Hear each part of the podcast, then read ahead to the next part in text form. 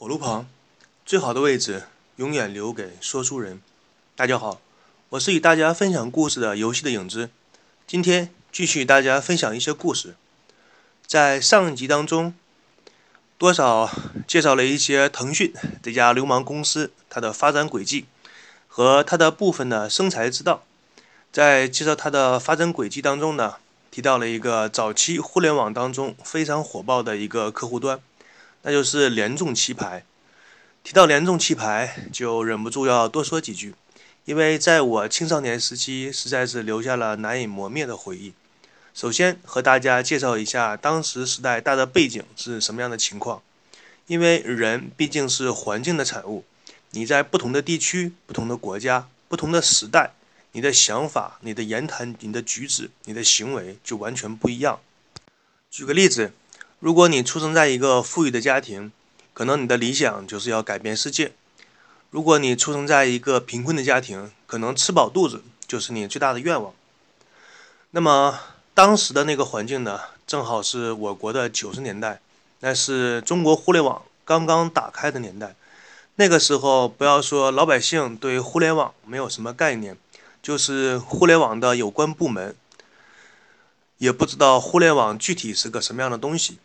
当时只是听别的国家跟我们国家说这个东西可以非常挣钱，可以增加国家的 GDP，于是国家一想，那就把这个东西打开好了。毫不客气地说，在那个年代，国家对网络基本上是毫无干预和管理的。那是一个你想上什么网站就可以上什么网站的年代，没有任何一个四零四页面出现在你的电脑屏幕里。那是一个滚轮鼠标刚刚出现在的年代，很多人还只会用两根手指像二指禅一样在键盘上敲击和陌生人聊天的年代。而且那个时候的网速是五十六 K，你访问网页打开基本上需要三到十秒是非常正常的。你现在打开网页如果超过两秒的话，可能绝大多数的网友就觉得这个网速卡定或者是网站有问题了。但在当时那个年代，这是非常正常的。五十六 K 网速是什么概念？现在大多数的网友应该用的网速是以兆来衡量的，一兆相当于一千零二十四 K，而那个时候的网速只有五十六 K，所以大家可以大致的感受一下当时的那个网速了吧？说是蜗牛爬也差不多吧。那是一个。一台个人电脑就动辄七八千块，甚至是一万多块的年代，而那个时候绝大多数的家庭，电脑基本上像一个奔驰、宝马这种名牌跑车一样的虚拟名词。你知道世界上有那种东西，甚至是你偶尔在街上可以看到，但是同时你也明白，你和那种东西没有任何的焦点。而且九几年的一万多块和我们现在的一万多块完全不是一个概念。那个时候，每个人的收入基本上是几十块，或者是一百多块，几百块，最多的是几百块吧。那么现在一个月几千块的这种人也是不在少数。记得那个时候，许多喜欢电脑的发烧友，他们梦寐以求的一款电脑是 IBM 出的清一色的黑色的品牌机。我现在对那个品牌机的印象都非常深刻，它叫做 IBM 的黑金刚。从机箱、鼠标、显示器、打印器、打印机，整体的一套，只要你在外边可以看到的配件，都是清一色的黑色，看起来非常的酷炫，拥有金属一样的质感。当时灯光打在那个计算器上，你仿佛拥有了未来科技的那种幻想，感觉仿佛是一个变形金刚站在你的面前。当时真的就是那种设计，那个时候的商家呢也是非常的诚实的，他们在商店里摆出的计算机都是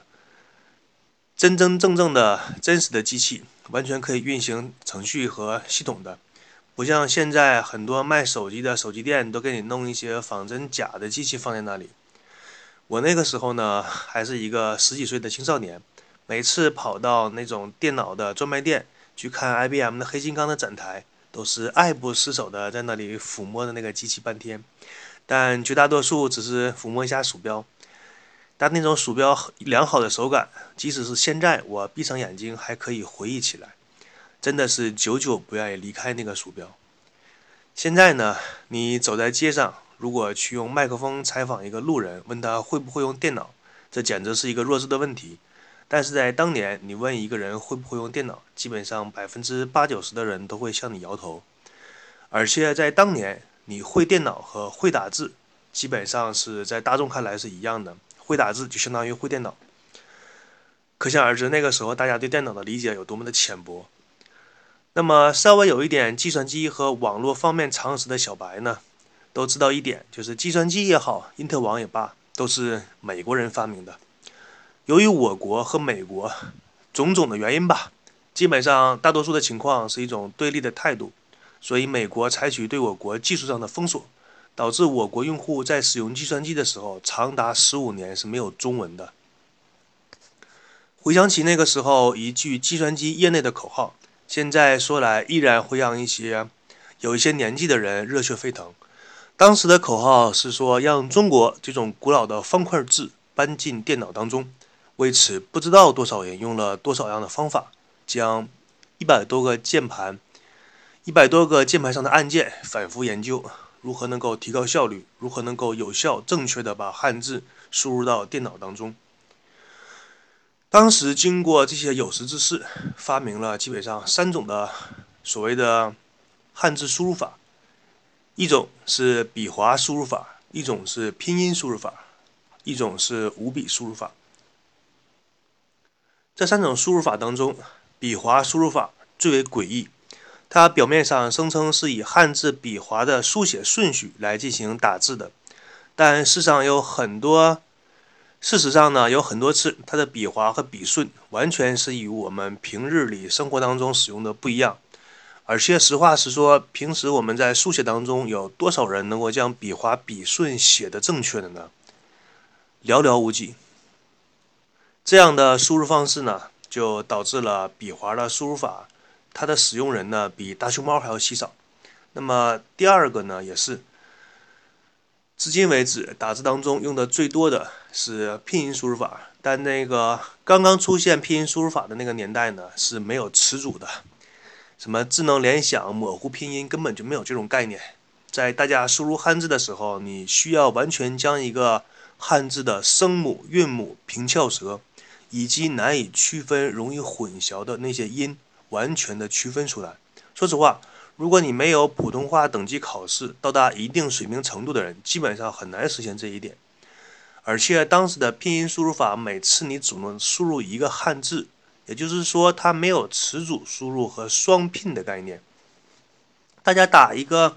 一句话的时候，现在可能是你打三四个字母，就把这一句话很长的一段文字就输入进来了。但是当时的那个年代，你需要一个字一个字的打。那么手边有拼音输入法的人可以尝试一下，每次你只敲击一个汉字，那是一种什么样的感觉？即使是现在你拥有模糊拼音的状态下，也是依然的十分的缓慢，更不要说那个年代了。那么对比之下呢，也就只剩下了最后一种的五笔输入法。这里我要说明一下，五笔输入法是由我国的王永民先生发明的，他也是迄今为止在我国计算机方面我为数不多所敬佩的人士。除了他真正实现了将汉字快速、准确、有效地输入到计算机这一点之外，他也是一个敢说实话的人。要知道，在我国是说实话是一个非常难能可贵的品质。哎呀，不要说光是我国了，说的再大一点吧，全世界说实话的人相对来说都是稀有物种。因为这个世界上最伤人的话，不是脏话，也不是侮辱性的语言，而是说实话。只有实话能够直击人类心灵的深处，直接揭开你的治愈好的伤疤。这里举一个王永明先生说实话的例子。有一次呢，记者采访他说：“说你如何看待我国品牌机和兼容机的问题？”王永明先生是这样回答记者的：“他说呢，事实上，在全世界的范围来说，能够说自己的计算机是品牌机的，也就只有 IBM 这一家公司。”除此之外，其他所有品牌生产的计算机全部是兼容机。那么这里给大家说一下，什么叫品牌机，什么叫做兼容机。那么品牌机呢，就是说你一款电脑从你的鼠标、键盘、显示器到你的内存、显卡、主板、CPU、硬盘，全部都是由一家公司生产。那么在当时来说，全世界的范围只有 IBM 这一家公司可以做到这一点。那么大家就可以想象一下，IBM 是一家有多么牛叉的公司了吧？而在九几年的时候呢，由于那个时候个人 PC、私人电脑的这种概念刚刚出现，所以很多厂商打着品牌机的概念开始以天价卖着自己的电脑。那个时候的消费者被灌输一种什么样的概念呢？就是品牌机要比兼容机好用、高大上、尊贵，那大约是一种那样的感觉吧。就像现在你拿着一个苹果手机和别人拿着一个山寨手机之间的那种区别一样。当时呢，对电脑，那么现在呢，可能是大家都知道怎么回事了。对电脑稍微有一点了解的用户呢，都知道什么品牌机、兼容机，你用的元器件不都是一个样的吗？有个毛线区别。但是在当时的那个时代呢，人真是不知道那个时代的什么叫品牌机和兼容机。大家可想而知，那个时代的人天真到什么程度。我举个当时在我国大行其道的一个骗子产品。那个时候呢，电视上放一个这样的广告，就是弄着一个白胡子老道从假山上往下跳的视频，然后把这个视频给你倒着放一下，就好像是那个白眉老道从下边一下跳到一个山上一样。然后随便的包装一个概念，叫什么“五零五神功元气袋”，可能是很多八零后、九零后的玩家还得有一些印象。这么一种弱智的东西，居然能在全国大卖特卖。你这种事情放到现在，你可以想象吗？所以就此广告了，间接的来说一下呢，那个年代大大家都停留在一个什么样的对新生事物的认知程度吧。所以说，当初在国内呢，流氓厂商呢打着品牌机的概念，然后向广大的用户卖自己家生产的兼容机，也就并不出奇了。而且那个时候的品牌机通常会比兼容机贵个两三千块，那么现在两三千块，你基本上直接可以配台电脑出来了。当时这么做。